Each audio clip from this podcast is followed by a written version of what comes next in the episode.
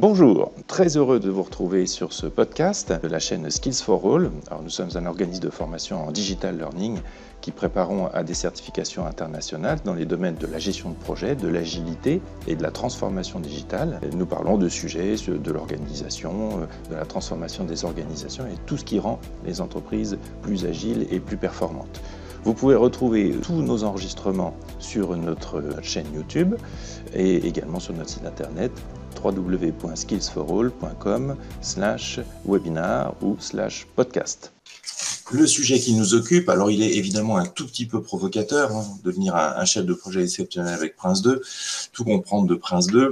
On l'a voulu évidemment un tout petit peu provocateur parce que euh, évidemment, euh, c'est pas juste parce qu'on suit Prince 2 euh, ou qu'on s'inspire de Prince 2 qu'on va être des chefs de projet exceptionnels, mais ça fait un tout.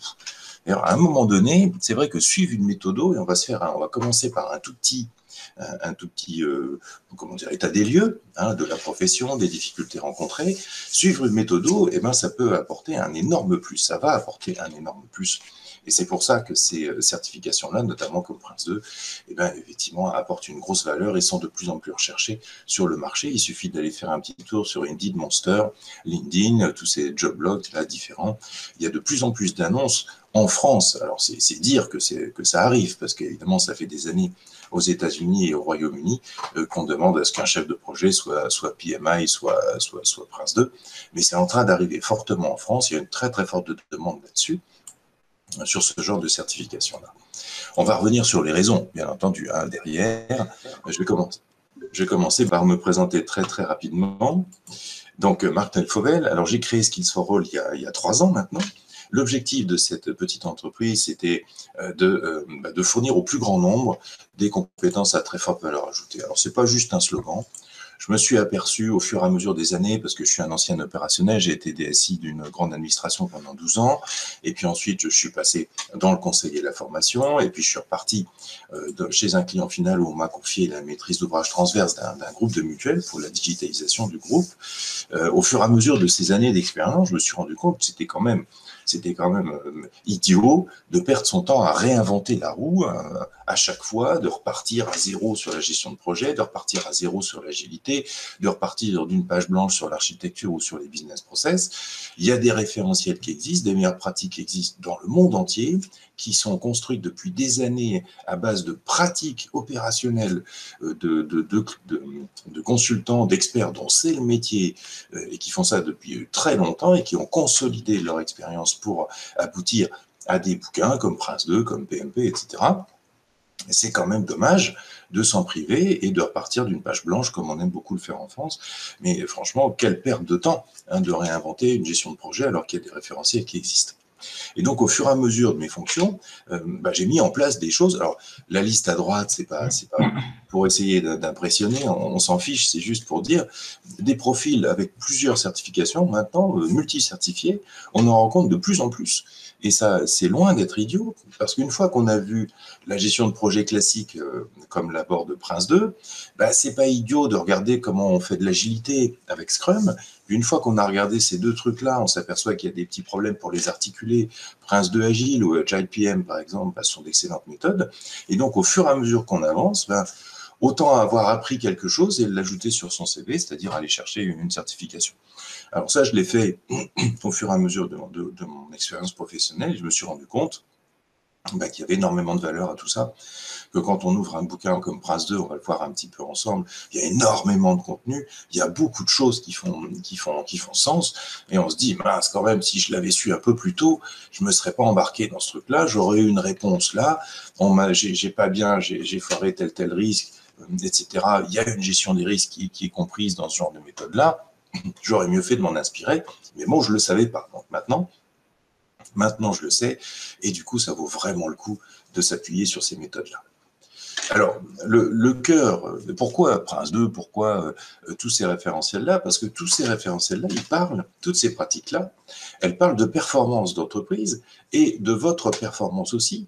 Parce que du coup, quand on a, quand on applique ce genre de, pratiques, eh bien, il y a des tas de choses qu'on gère mieux, il y, a, des, il y a des focus sur lesquels on est plus attentif, il y a des choses à côté desquelles on va plus passer, parce qu'on a vraiment l'attention attirée sur euh, bah, le scope quand on est en train de, parler de gestion de projet, l'accompagnement au changement de métier quand on est en train de parler de digitalisation et de gestion de programme, la mise en œuvre de processus de support et d'incidents quand on est dans, dans l'ITIL, le fait de changer de mindset à un moment donné quand on parle d'agilité, etc., etc. Il y a des choses à côté desquelles on ne passe pas quand on a eu l'attention attirée sur, euh, sur ce genre de cas de figure.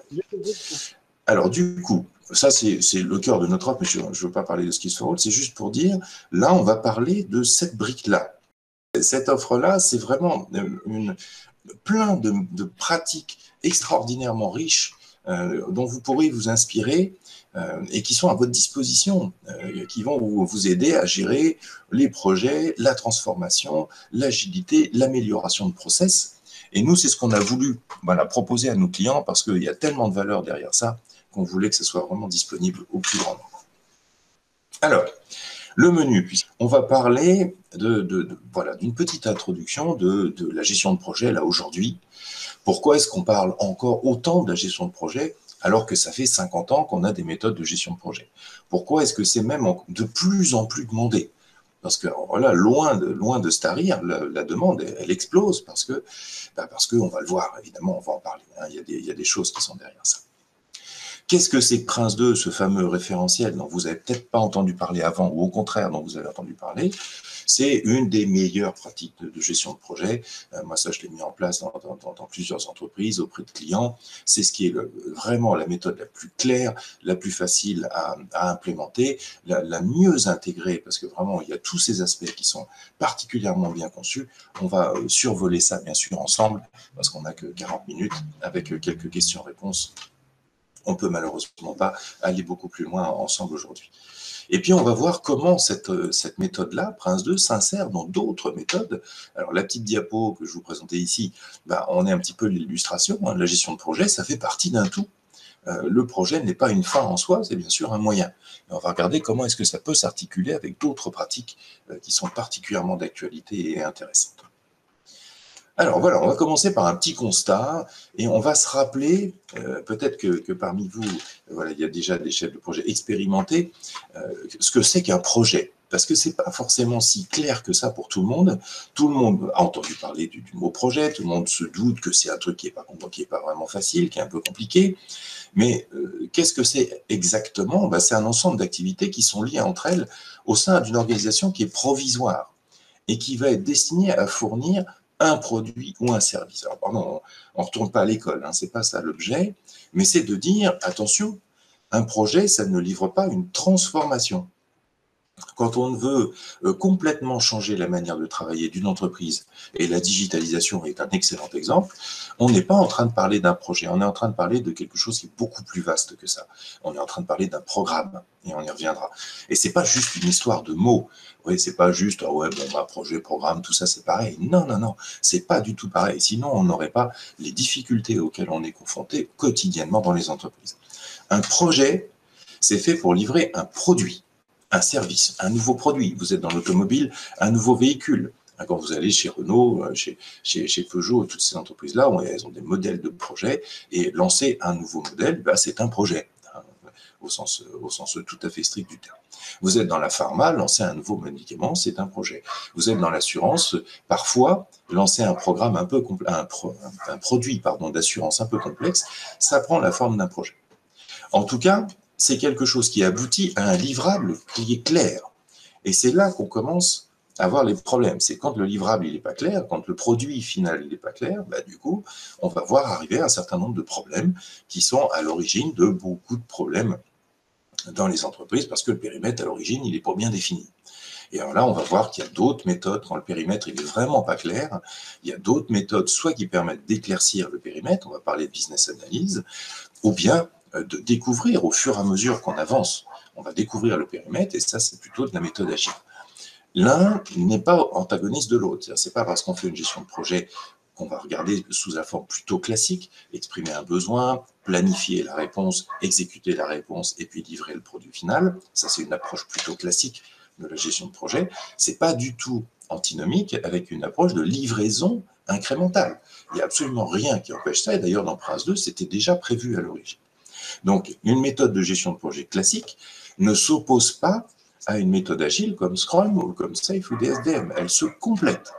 Et ça, c'est un message que je veux absolument faire passer euh, avec vous aujourd'hui, parce qu'il y a beaucoup d'entreprises où on dit, bon, on va gérer le mode, ce projet-là en mode classique ou en mode agile. Ça n'a, c'est dommage, j'allais dire, ça n'a pas de chance, ça n'a pas de sens. En fait, c'est plutôt que c'est dommage, parce qu'on va perdre soit les avantages de la, visibilité d'une approche classique, soit les avantages de, de la souplesse d'une livraison agile. Donc il y a vraiment intérêt à avoir les deux. Bon, on aura peut-être l'occasion d'en reparler. Là, je voulais juste éclaircir ce que c'est qu'un projet. Un projet, c'est quelque chose qui va produire un produit et qui a besoin d'articuler un petit peu ce travail-là parce que c'est ben, on va monter une organisation provisoire, c'est-à-dire qu'un projet, c'est normalement plutôt ponctuel, c'est temporaire, ça amène un changement, c'est-à-dire on va livrer quelque chose. Qu'est-ce qu'on va livrer? Une nouvelle application? Un nouveau produit dans un, dans, un catalogue de services, quelque chose qui va amener un changement. Si on amène une application, par exemple, de CRM dans une relation commerciale, la relation commerciale, qui est le processus général, va s'en trouver changé. Parce que les, euh, les, forces de vente, les gens au support commercial qui prennent les commandes, qui répondent aux, aux, besoins des clients, aux demandes des clients, vont avoir un nouvel outil entre les mains et donc le processus va plus être le même. Il va y avoir un changement. Un projet, normalement, c'est transverse, c'est-à-dire qu'on va avoir plusieurs lignes métiers qui vont y être associées. Il y aura de l'IT, il y aura peut-être du juridique, Hein, à partir du moment où il y a de l'IT, il y a des données. S'il y a des données, il y a du RGPD et donc il y a du juridique. Il y aura peut-être certainement du marketing, il y aura certainement des ventes, de la logistique, etc. etc. Donc on va avoir plusieurs lignes métiers, euh, probablement un grand nombre, qui vont devoir travailler ensemble pour pouvoir aboutir à ce fameux livrable, ce fameux produit ou service final. Et donc cette transversalité, c'est une difficulté. C'est-à-dire, non seulement c'est transverse, c'est-à-dire qu'on va avoir des gens qui ne parlent pas le même langage, hein, tous ceux qui ont parlé à des informaticiens savent qu'ils ont quand même un langage très particulier. Alors, je me permets, parce que j'ai été du côté MOE et MOA, donc euh, je suis très à l'aise avec ça, même si vous n'êtes pas obligé d'être d'accord, bien entendu. Donc voilà, parler à des informaticiens, c'est pas parler à des marketeurs, c'est pas parler à des juristes, hein, c'est pas parler à, des, à des vendeurs. Donc, bah, c'est pluridisciplinaire, c'est transverse, et donc ça amène à un niveau de complexité qui est un petit peu supérieur à celui des opérations courantes, quand on est dans notre silo, quand on fait notre business RH, euh, quand on fait notre business euh, logistique, bah voilà, on est un petit peu dans la famille et on, a des, des préoccupations qui sont plutôt homogènes. Quand vous commencez à parler à l'informatique et au métier, là, il peut commencer à y avoir des euh, objectifs qui ne sont pas les mêmes, qui voire parfois sont antagonistes. Parce que l'entreprise, elle peut avoir envie de réduire les coûts, mais elle peut avoir besoin d'investir dans l'informatique ou, inversement, hein, je ne sais rien. Et du coup, on voit bien qu'il y a des objectifs qui sont différents à travers les différentes lignes métiers. C'est pour ça que la pluridisciplinarité est quelque chose qui complique le mode projet, bien entendu. Normalement, un projet, c'est plutôt unique, parce que si on fait ça de manière vraiment répétitive, on a quand même intérêt à se poser la question de est-ce qu'on n'est pas en train de travailler dans le cadre d'un processus hein, Ça, c'est le genre de questions qu'il faut se poser. Et puis quand on est dans un projet, on est quand même dans un niveau de risque qui est plus élevé que les opérations courantes, parce que quand on est, comme on est en train de construire un nouveau produit, un nouveau service, ben, il y a des choses qu'on n'est pas censé complètement maîtriser. Ne serait-ce que périmètre du produit ou du nouveau service, c'est pas forcément quelque chose qui est absolument évident dès le départ. Donc on peut avoir un petit risque là-dessus. Le fait de lancer des activités pour construire ce produit ou ce nouveau service-là, il y a peut-être des activités dans tout ça qu'on ne maîtrise pas forcément. On va peut-être avoir à développer quelque chose, un module qui se connecte sur notre ERP ou sur autre chose. Et euh, développer un module, c'est peut-être quelque chose qu'on n'a jamais fait avant. Bref, faire un projet, on est dans le build, et donc dans le build, il y a forcément des choses qu'on maîtrise un peu moins que dans le run. C'est normal, sinon ça s'appellerait du run. Donc un projet, c'est différent des activités courantes. Et du coup, il y a un niveau de risque un petit peu plus élevé, ce qui fait qu'il y a besoin de compétences spécifiques pour gérer un projet. Chef de projet, c'est un métier. C'est un métier bien spécifique, avec des compétences bien spécifiques. C'est pas juste parce qu'il y a le mot chef Hein, que tout va bien, c'est souvent un, petit problème, c'est que ben, quand vous avez des personnes euh, qu'il faut un petit peu motiver, qu'il faut un peu reconnaître et vous n'en avez pas trop les moyens, le nommer chef de projet ou lui confier ce genre de, responsabilité-là, c'est aussi une manière de le reconnaître. Sauf que c'est par la même occasion une manière de mettre un peu en difficulté si cette personne-là n'a pas les compétences qui vont bien. Parce qu'on voit bien que ça amène un changement, c'est temporaire, c'est pluridisciplinaire, c'est unique, c'est un peu plus risqué, c'est compliqué, de se lancer comme ça avec, euh, avec le couteau entre les dents et, euh, et le maillot de bain. Il hein, vaut mieux savoir si l'eau elle est à la bonne température quand même. Et ça, ça veut dire acquérir un certain nombre de compétences. C'est pour ça que dans beaucoup de projets, euh, eh ben, il y a des difficultés. 70%, ça c'est la situation actuelle. Alors, le but, c'est pas de se flageller. Hein, c'est pas de se dire qu'est-ce qu'on est mauvais, machin, etc. Non, c'est juste une situation qui est, qui est complètement indépendante du secteur, que vous soyez dans les assurances, dans les banques, dans l'industrie, dans la pharma, dans l'aéronautique, la voiture, tout ce que vous voulez, il y a une majeure partie des projets qui sont ni dans les coûts, ni dans les délais, ni dans le périmètre. Alors on est en train de se dire, bon, on a un peu, on a, un peu dérapé sur le, planning, bon, allez, on va se le dire, et puis le reste, ça a été. Non, on s'est dit, là, on se dit, on a dérapé sur les trois la fameuse triple contrainte, hein, time cost, on a été pas bon sur les trois. Alors pas bon, ça veut dire quoi? Ben, Ça a plein de, ça, d'origines hein, possibles. On va en passer trois principales. Donc 70% qui sont ni dans les coûts, ni dans les délais, ni dans le périmètre, ça veut dire qu'il y a quand même un peu de marge de manœuvre. Hein. Bon. 30% des projets répondent aux besoins des utilisateurs. Ça, c'est quand même, c'est comme, ça rend triste, ça, je veux dire quand même. On a tous à faire des efforts, on fait des efforts considérables pour arriver à accoucher du machin à la fin, souvent tous un peu fatigués, un peu en vrac à la fin de l'année, parce qu'on aime bien finir les projets à la fin de l'année. Et du coup, euh, on est tous épuisés, on a sorti le truc, on est content, et au final, il n'y a que 30% de tout ça qui répond aux besoins des utilisateurs. Ça, ça fait quand même mal au cœur, parce qu'il y a beaucoup d'efforts qui est fait par plein de gens pour essayer de faire sortir le sujet. Et au final, on se rend compte que le sujet, bah, il n'apporte pas les bénéfices. On va voir quelles sont les causes sous-jacentes principales à ça. Et puis, il y a pire, euh, il y a 20% en gros des projets qui amènent concrètement des bénéfices. C'est-à-dire, allez, c'est pas très grave, on a dérapé un peu dans tous les sens. Bon, ça répond pas complètement à notre besoin, mais au final, en plus, il n'y a que 20% de tout ça qui, qui finit à donner des bénéfices à l'entreprise. Là, il y a un moment donné, il faut se dire, bon, qu'est-ce qu'on ne fait pas bien, tous, tous, parce qu'évidemment, ce n'est pas juste la préoccupation du chef de projet. Le chef de projet, c'est un chef d'orchestre. Si on lui donne à jouer une, une partition pardon, qui est pourrie, bah, le projet, il va jouer une musique qui ne va pas ressembler à une musique. Donc évidemment, il ne porte pas la, la, responsabilité de tout ça. Il y a quelqu'un qui porte la responsabilité de tout ça, c'est le sponsor. Et au-dessus du sponsor, c'est l'entreprise, bien entendu. Le chef d'orchestre, euh, le chef de projet, c'est un chef d'orchestre. Alors, l'origine des trois principaux problèmes qu'on a vus juste ici sont des chiffres. Alors, je vous ai mis les références à la fin. Hein. Ce ne sont pas des chiffres qui sortent de, ma baguette magique, j'en ai pas malheureusement.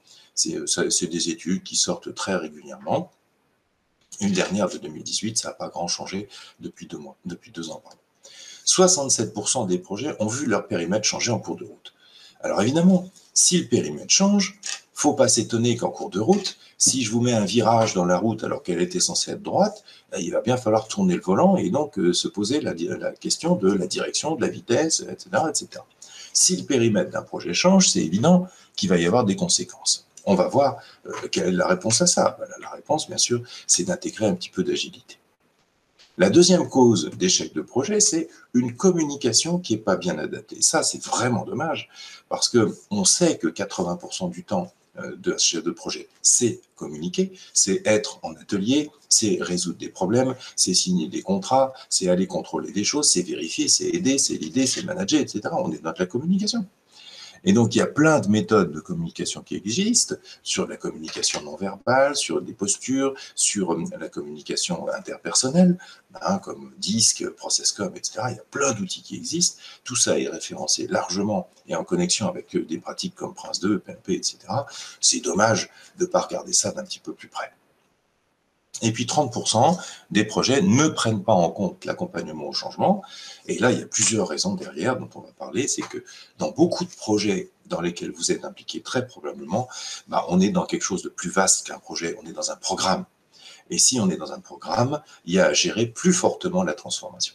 Or, on sait très bien que les entreprises, bon, en gros, elles balancent une petite formation aux nouveaux outils, elles prennent un petit peu en, considération les souhaits de chacun, mais il n'y a pas de réel accompagnement à la transformation du métier. Et quand on est dans la digitalisation, par exemple, quand on est en train de fluidifier très fortement un certain nombre de process, eh ben, il va y avoir du changement métier.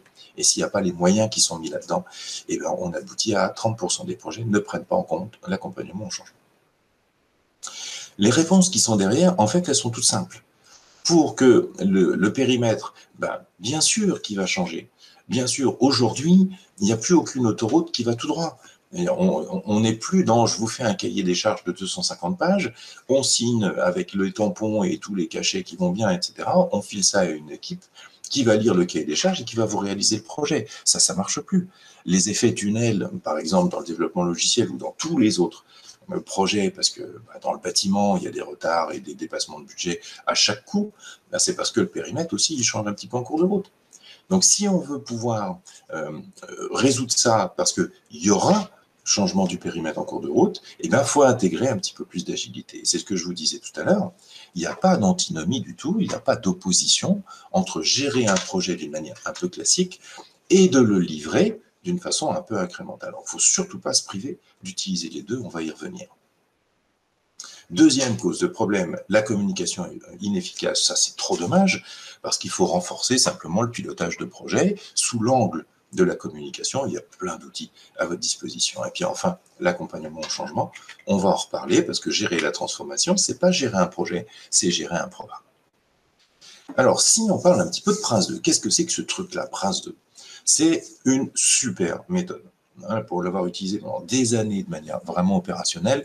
Hein, là, c'est pas, je ne suis pas un théoricien. D'ailleurs, ceux qui ont fait Prince 2, ceux qui ont écrit Prince 2 ne sont pas du tout des théoriciens, c'est des praticiens, des chefs de projet, des responsables de projet, des chefs de programme qui ont mis en commun leur euh, expérience et qui ont accouché au fur et à mesure des années. Bien sûr, ça a commencé dans les années 90 d'un bouquin qui est, qui est vraiment qui est, vraiment brillant, qui est vraiment très bien conçu. La méthode, elle est claire, elle est, intelligente, elle n'oublie aucun aspect de la gestion de, projet.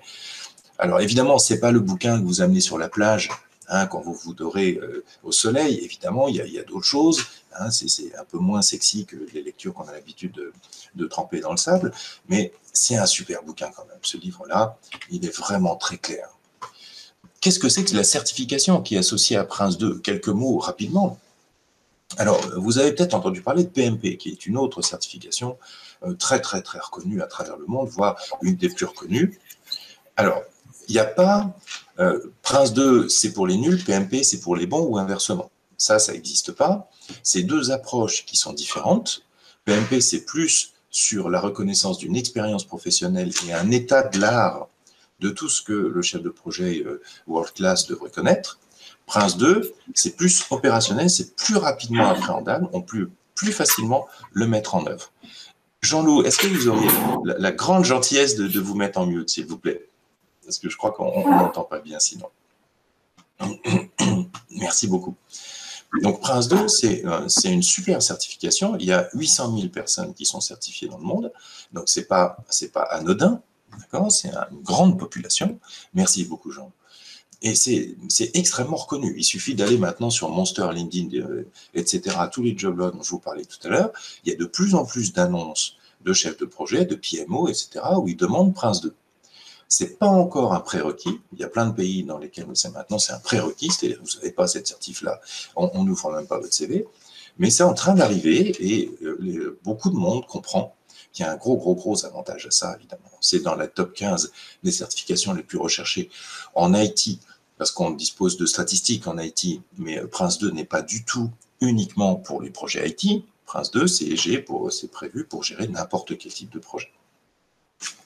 C'est au CPF, donc vous pouvez vous faire euh, financer les formations qui correspondent bien. C'est un QCM de 60 questions qui se fait en ligne. Voilà, ça dure une heure, vous n'avez pas de doc, il faut 55% de bonnes réponses, ça se fait bien. C'est une certification qui a vraiment de la valeur maintenant, qui est recherchée. Et, euh, bien sûr, ça c'est un aspect des choses, mais c'est surtout le contenu que vous allez pouvoir trouver également dans une formation. Et dans ce bouquin-là, il y a plein, plein, plein de choses Prince de très, très intéressantes. Sachez aussi que j'ai de plus en plus, on a de plus en plus chez Skills for All de, personnes qui sont multi-certifiées, c'est-à-dire qu'elles sont passées Prince 2, puis elles sont passées aussi PMP, et puis elles ont passé également Scrum, et puis elles s'interrogent sur l'INSEE Sigma, parce que dans la digitalisation, par exemple, encore une fois, eh ben, vous avez beaucoup de processus à, fluidifier, et donc qu'il euh, il faut qu'il y ait un processus propre pour pouvoir être fluidifié. Euh, Abdoul, merci beaucoup de nous avoir rejoints. Merci d'avoir mis votre caméra pendant un bref instant. Euh, c'est toujours agréable de voir un, visage, euh, même furtif. Alors, qu'est-ce que c'est que Prince 2 Prince 2, c'est donc un livre qui a modélisé comment gérer un projet et cette, cette méthode-là, elle est utilisée par des milliers d'entreprises. Ça n'est pas du tout une théorie c'est pas des professeurs tournesols qui sont réunis un dimanche et qui se sont dit tiens qu'est-ce qu'on va faire aujourd'hui? On s'ennuie un peu et si on parlait de gestion de projet, on va faire un modèle. Non non non, c'est des praticiens qui ont mis en commun leur savoir et ils ont remarqué bah, qu'il y avait un certain nombre de principes euh, qu'on ne pouvait pas transiger. Hein. la justification, par exemple, du projet, c'est un principe sur lequel on ne peut pas transiger. S'il n'y a pas de justification au projet, normalement, ce projet, non seulement il n'aurait pas dû être lancé, mais peut-être qu'à un moment donné, il devrait être arrêté. Or, bah, arrêter un projet en cours de route, comme ça, quand on a commencé à mettre euh, de l'argent sur la table, c'est pas toujours simple. Mais plus on, plus on prend de retard, moins on se pose la question, plus ça devient compliqué d'arrêter un projet en cours de route, même si parfois tout le monde est d'accord sur le fait qu'il faudrait arrêter ce truc-là, qu'on a déjà suffisamment englouti d'argent là-dedans et qu'on devrait stopper. Mais cette décision-là, elle n'est pas facile à prendre. Plus on la repousse, moins on la prend en compte au fur et à mesure, et eh bien évidemment, plus ça devient difficile de prendre cette décision-là. En suivant Prince 2, eh bien on va se poser très régulièrement la, question de la justification de l'affaire. Et donc c'est un principe qui est absolument fondamental dans Prince 2. Et si vous suivez la méthodologie, eh bien, vous allez attirer l'attention de votre management d'une manière beaucoup plus fréquente et beaucoup plus appuyée hein, euh, par cette méthode. Au-delà de ces principes-là, on va les voir très très rapidement, évidemment, on n'a pas beaucoup de temps.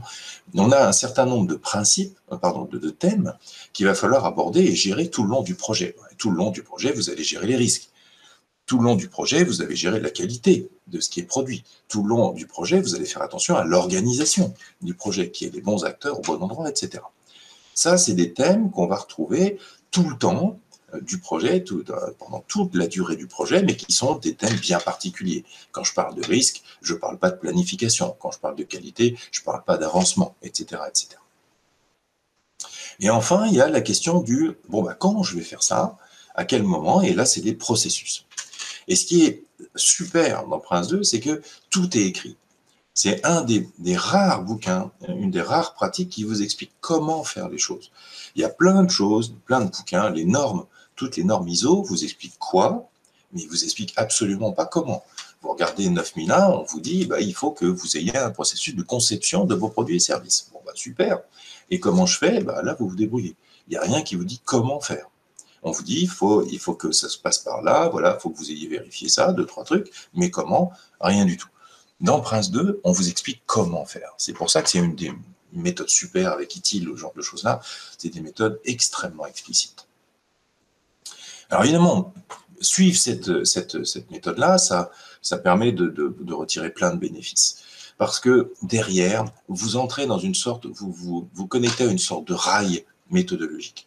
Et vous allez avoir plein de bénéfices. Parce que ce sont des pratiques qui sont éprouvées et qui sont reconnues vraiment à travers le monde. C'est c'est applicable à n'importe quel type de projet. Parce que les compétences pour être chef de projet, elles sont pas du tout spécifiques que vous soyez dans la pharma, l'aéro ou dans l'IT, sont les mêmes compétences, les compétences de chef d'orchestre. Un chef d'orchestre, ça doit être capable de, faire de la musique classique, de la musique contemporaine, du jazz, de tout ce que vous voulez. Ça, c'est autre chose, le type de musique. Ça fournit un vocabulaire et une approche qui sont communes. Quand vous allez faire partie d'une équipe où d'autres personnes sont Prince 2, bah, le gros avantage, c'est qu'on n'a plus à redéfinir le vocabulaire. Et le vocabulaire, c'est quelque chose de très important. Parce qu'on n'entend pas, par exemple, euh, tous la même chose quand on parle de PMO. La PMO, ça veut dire quelque chose de bien particulier. Hein, mais tout le monde y met un peu n'importe quoi. La PMO, il y a des entreprises qui mettent, ça comme étant le support projet, c'est-à-dire une sorte d'équipe qui aide les autres équipes à fonctionner. Il y a d'autres entreprises qui parlent de PMO pour le contrôle de la qualité. Il y a d'autres entreprises qui... Il y a de tout. Derrière le mot PMO, sachant qu'en plus le mot P de PMO, ça peut vouloir dire projet, mais ça peut vouloir dire programme, et ça peut vouloir dire portfolio. Et ça, c'est pas si clair que ça non plus. Tout ça, c'est écrit dans Prince 2. C'est très facilement intégrable à des standards de différentes industries. On va affecter des ressources dans une démarche de go-no-go au bon moment dans le projet pour éviter de perdre du temps. On a des documents, des modèles de documents, je vais vous en montrer plusieurs, qui vous évitent de vous poser la question de bah alors euh, comment je fais un business case, comment je fais un plan de projet, comment je fais un registre des risques, etc. Ça vient avec des modèles. Et puis un truc qui va plaire à tout le monde, c'est des réunions seulement lorsque c'est nécessaire. Hein, on souffre tous de réunionites. Alors le Covid n'a pas changé grand-chose, même si maintenant elles se font un peu à distance. C'est toujours pareil. On est toujours invité à des trucs, on ne sait pas tellement de quoi on va parler. Les gens font autre chose en même temps. Ils y viennent pas, ou quand ils y viennent, on sent bien qu'ils sont pas dans la réunion. Et eh ben, il y a des explications à ça. C'est que probablement la réunion, eh ben, elle sert pas à grand chose. Il n'y a pas de décisions qui sont réellement prises. Il n'y a pas d'ordre du jour qui a été donné. Euh, on ne voit pas pourquoi est-ce qu'on on assiste à cette réunion-là. On ne comprend pas qu'elle soit régulière alors qu'elle ne devrait pas l'être. On n'a pas tous les jours des sujets à traiter ou tous les mois des sujets à traiter. Bref, en, suivant Prince 2, on va se poser les bonnes questions, et notamment les questions qui amènent à la fin d'une séquence, et donc un comité de pilotage, en rappelant aimablement qu'un comité de pilotage, c'est un endroit où on va prendre des décisions. Donc s'il n'y a pas de décision à prendre, eh ben, il n'y a pas de comité de pilotage. Ça, on pourra y revenir si on a un petit peu de temps. Alors, dans l'édifice Prince 2, la méthode, elle dit, bah, il y a sept principes qui ne sont pas négociables. La justification permanente du projet, ça c'est un principe qui n'est pas négociable. Si à un moment donné, on ne sait plus dire pourquoi est-ce qu'on a lancé le projet, ça s'appelle ça la justification. Pourquoi est-ce qu'il faut qu'on le continue et pourquoi est-ce qu'il faudrait qu'on l'arrête, et eh bien à ce moment-là, à un moment donné, le projet, il est plus justifiable. Alors, une fois qu'on a dit ça, il y a des tas d'entreprises qui savent très bien qu'un projet n'est plus justifiable, mais qui continuent quand même.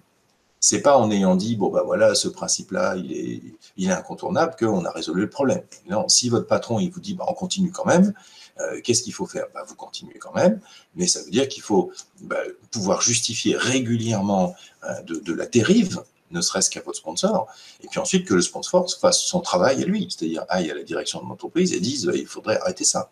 C'est pas au chef de projet de prendre la décision d'arrêter un projet. Le chef de projet, c'est un, un, bras armé, c'est un, chef d'orchestre. J'aime pas le dire le, terme exécutant parce que c'est pas le terme, mais hein, c'est un exécutant extrêmement qualifié qui a des responsabilités très très lourdes, mais c'est pas le décisionnaire du projet. Je suis sûr que vous comprenez très bien quand je vous dis ça. Le décisionnaire ultime du projet, c'est le sponsor. Donc c'est à lui de prendre cette décision-là. C'est pas au chef de projet. Maintenant, vous, vous allez remonter, le chef de projet remonte l'info à son sponsor. Si le chef de projet ne le fait pas, le sponsor euh, peut parfois ne pas avoir l'info. La prise en compte du retour d'expérience, ça c'est quelque chose de, non négociable également dans Prince 2. Un exemple très rapide, la clôture de projet tout le monde passe à travers la clôture du projet. C'est-à-dire que une fois qu'on est arrivé en vrac à la fin du projet, que tout le monde est sur les dents, fatigué, qu'on a réussi à livrer à peu près un truc qui correspondait, donc on a un peu explosé le budget, le planning, mais on y est arrivé, il n'y a plus personne pour faire la clôture, c'est-à-dire faire les retours d'expérience, la consolidation des documents, les leçons apprises, etc. Plus personne veut s'occuper de ce truc-là. L'entreprise et plus d'accord pour, mettre, pour continuer à mettre de l'argent sur le sujet, et puis les gens ont envie de retrouver à leur business, retourner à leur business et passer à autre chose. Donc le REX, en général, ça passe à la trappe. Et donc, bah, le problème, pourquoi ça passe à la trappe? Parce qu'il faut mettre des jours supplémentaires de projet sur le REX de manière à tirer les bénéfices. Ça veut dire que le REX n'a pas été bien préparé. Le REX, ça ne se prépare pas à la fin d'un projet. Les retours d'expérience, ça se prépare tout le temps, tout le long du projet il y a un document qu'il faut absolument mettre en œuvre, c'est le journal des retours d'expérience. Le journal des retours d'expérience, c'est un petit document Excel qui a l'air de rien et dans lequel vous allez consigner les leçons que l'équipe projet a apprises tout au long du projet. Et quand vous aurez à faire un REX, vous n'aurez pas à, re, euh, à re, pardon, tous les mails, qui ont circulé, les comptes rendus de copie, les coproches, les décisions à droite et de gauche qui parfois n'ont même pas été écrites, etc. Vous n'aurez pas à faire ce travail énorme sans aucune valeur à rajouter. Vous aurez juste à regarder votre journal de retour d'expérience. Et là, un REX, ça se fait en une journée, parce que vous aurez déjà consigné les choses au fur et à mesure. Ça, c'est un des principes extrêmement importants de Prince 2. Les autres, c'est bah, clarifier les rôles et les responsabilités. On va regarder ça rapidement parce que c'est un des rares référentiels où on explique qui a quelle responsabilité dans une équipe projet, ça c'est quand même extraordinaire. Le faire séquence par séquence, manager par exception, c'est-à-dire être précis sur les délégations, toujours se focaliser sur les produits et puis adapter cette méthode-là. Parce qu'évidemment, même si c'est une méthode standard, il faut l'adapter. Ça n'a aucun sens de plaquer le bouquin comme ça sur une équipe projet dans un contexte euh, euh, qui, soit euh, forcément spécifique. Alors, au-delà des sept principes et des sept process qu'on va voir juste après, on a aussi les sept thèmes hein, qu'on a vus, vous vous souvenez, sur le camembert, là, qui répondent à des questions bien spécifiques. Ça, c'est important.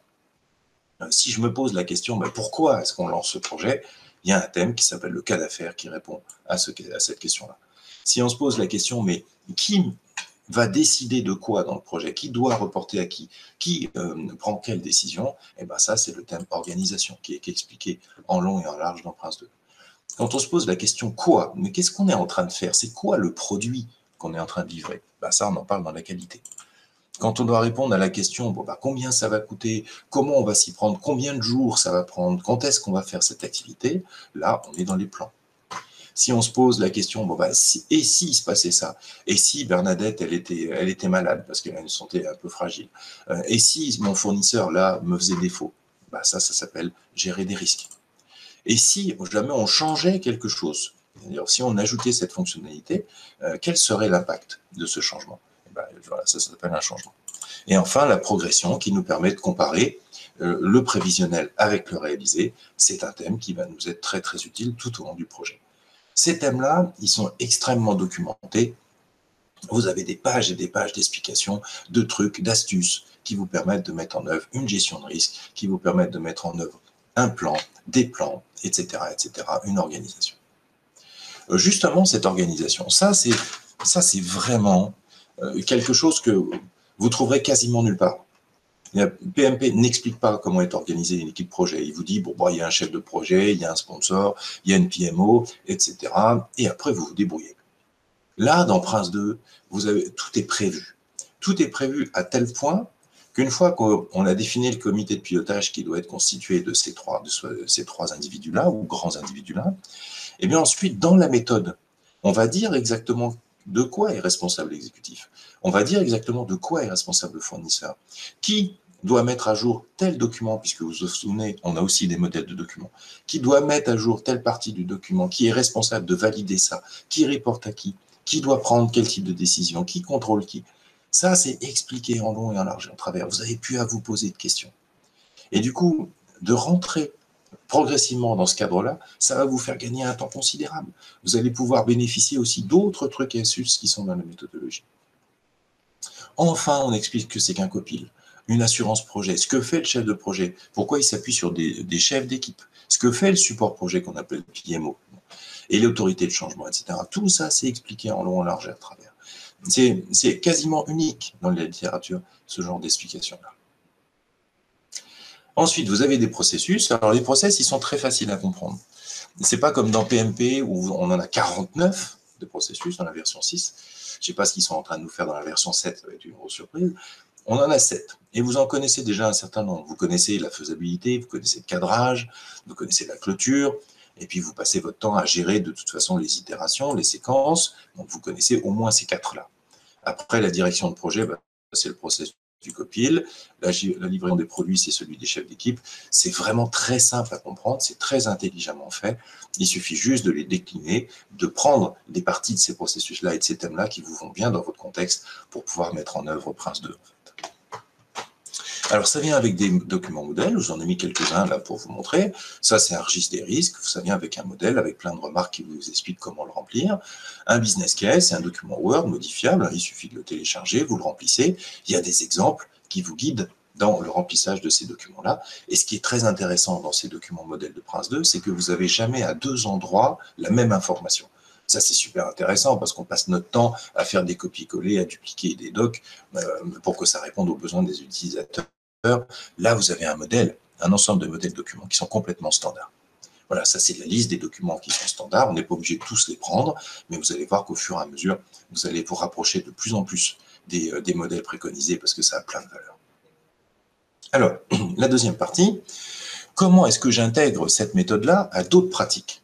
Eh bien, c'est très simple, parce qu'en fait, c'est tellement souple, c'est tellement bien conçu que ça, pardon, ça va s'intégrer par exemple très facilement à une méthode de livraison agile.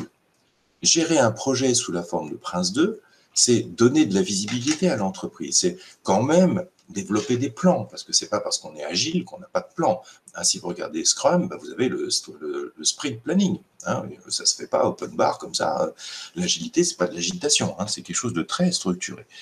Et donc, Prince 2 et Scrum vont très bien ensemble, parce qu'on a des séquences dans Scrum qui peuvent être remplies avec un processus itératif comme Scrum. Donc, ça va très bien ensemble. Et puis, au-delà de ça, au-dessus de ça, comme on a dit que Prince 2 c'était fait, ou PMP c'était fait pour livrer un produit, c'est ça l'objectif d'un projet. Comment je fais pour livrer une transformation d'entreprise, une digitalisation de l'entreprise, un changement profond dans les usages de l'entreprise, dans les utilisations des process de l'entreprise? Ben Ça, ça s'appelle un programme. Et vous avez une autre méthode qui s'appelle MSP, Managing Successful Programs, qui permet d'articuler une digitalisation de l'entreprise, une transformation de l'entreprise. Et tout est prévu d'une manière extrêmement intégrée et fluide entre Prince 2 et MSP, parce que c'est le même éditeur. En fait, c'est Axelos qui est derrière. Donc, aucun problème pour euh, imbriquer pardon, ces différentes méthodes les unes avec les autres. Il y a plein de bénéfices à faire ça. Parce que c'est pareil pour un programme, il n'y a pas besoin de réinventer une gestion de programme. C'est réalisé par des milliers d'entreprises dans le monde. MSP, c'est une excellente méthode de gestion de programme. Voilà. Alors en conclusion, parce que je suis très bavard et le temps tourne, un chef de projet, voilà, c'est des compétences vraiment spécifiques. Euh, il y a plein de chefs de projet qui, qui, font ça sur le tas, qui ont été nommés chefs de projet comme ça, boum, parce que ça leur est tombé dessus, au détour d'une d'une pseudo-promotion ou quoi que ce soit, c'est très bien. Tout le monde fait comme il peut, et, souvent on n'y arrive pas trop mal. Mais c'est bien de se rapprocher d'une méthode parce que ça va vous faire gagner de la hauteur, ça va vous faire monter plusieurs marches en maturité. Vous allez pouvoir vous raccrocher à quelque chose de standard, faire partie d'une communauté. Si vous faites la formation chez nous, on a une communauté derrière d'anciens certifiés et vous allez pouvoir dialoguer avec, avec des pairs. Et ça, ça fait partie de ce qui est intéressant. Hein, même chez d'autres organismes, il y en a certainement qui le proposent, c'est intéressant de pouvoir s'appuyer sur des référentiels. On va parler le même langage, en fait. Hein. Donc, ne pas réinventer du temps, la roue, pardon, gagner du temps, augmenter en qualité, évidemment, en qualité de livrable, en qualité de reporting, en performance. Et puis, il y a de plus en plus sur le marché des profils multi-certifiés et euh, par exemple, si vous êtes consultant, ce genre de choses-là, bah, c'est bien d'avoir plusieurs certifications euh, à votre CV parce que vous allez pouvoir répondre tout simplement à, plus de besoins métiers, à plus de besoins clients. Donc ça a parfaitement du sens aujourd'hui d'être multi-certifié, d'aller chercher ce genre de, de, de certifications et, de compétences. Je vous ai mis quelques références hein, de, certifs et de, et de modèles qui permettent de faire à la fois de l'agilité, de la gestion de projets classiques, du classique pur. Vous avez tout ça euh, ça se trouve très très facilement maintenant.